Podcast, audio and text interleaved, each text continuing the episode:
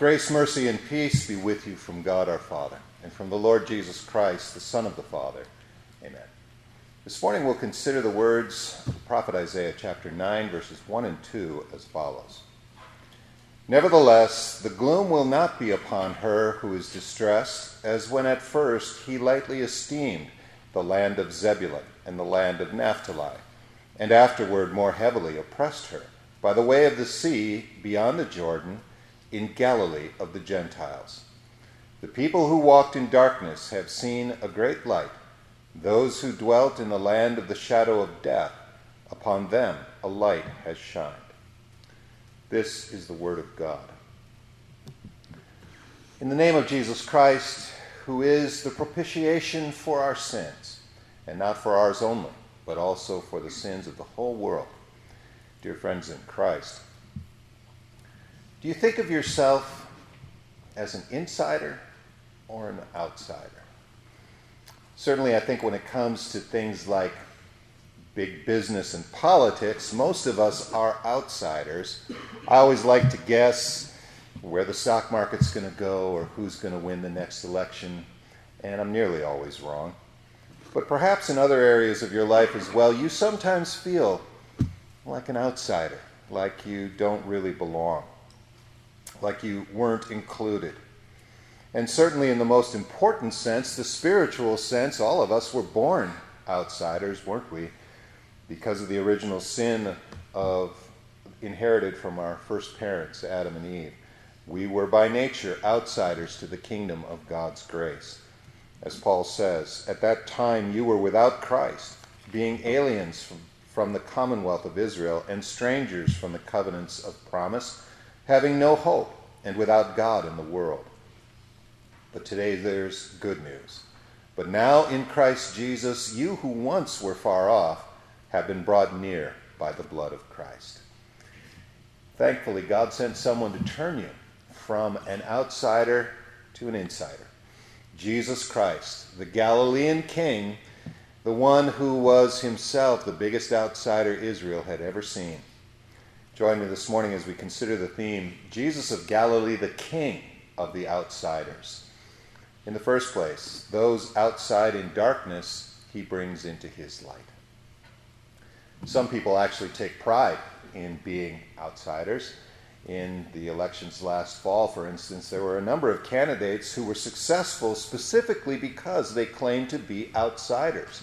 They said that they didn't belong to the perceived corruption and incompetence of D C politics. Usually, though, being an outsider is not a good thing. At the time of the prophet Isaiah, there was one geographical area in Israel whose people were considered the ultimate outsiders, and that was Galilee. It lay in the northernmost part of Israel, around the Sea of Galilee.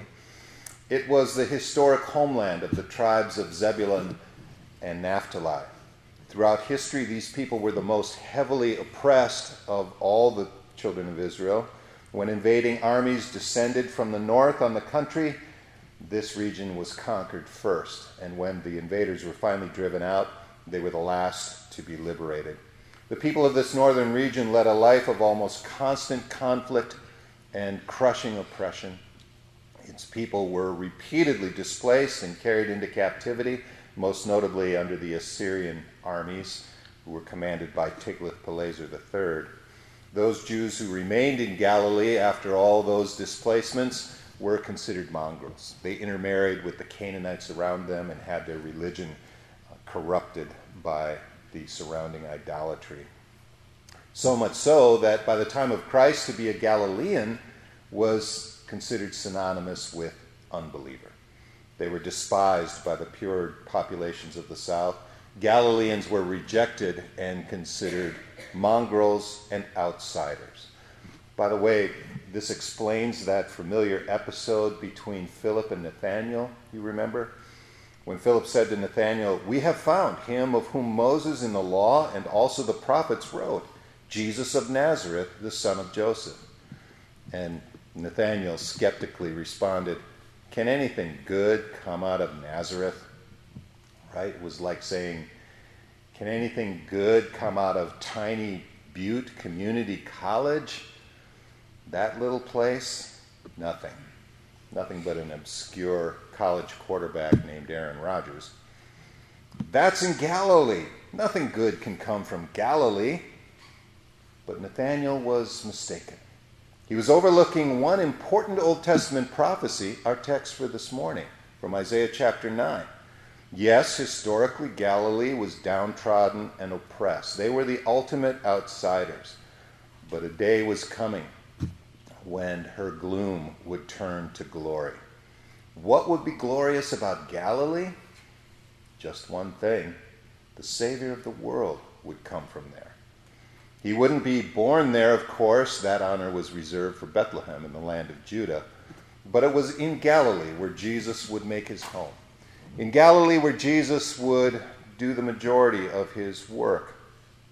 In Galilee where he would live most of his life. In every practical sense, Jesus was from Galilee, and that made him the king of the outsiders.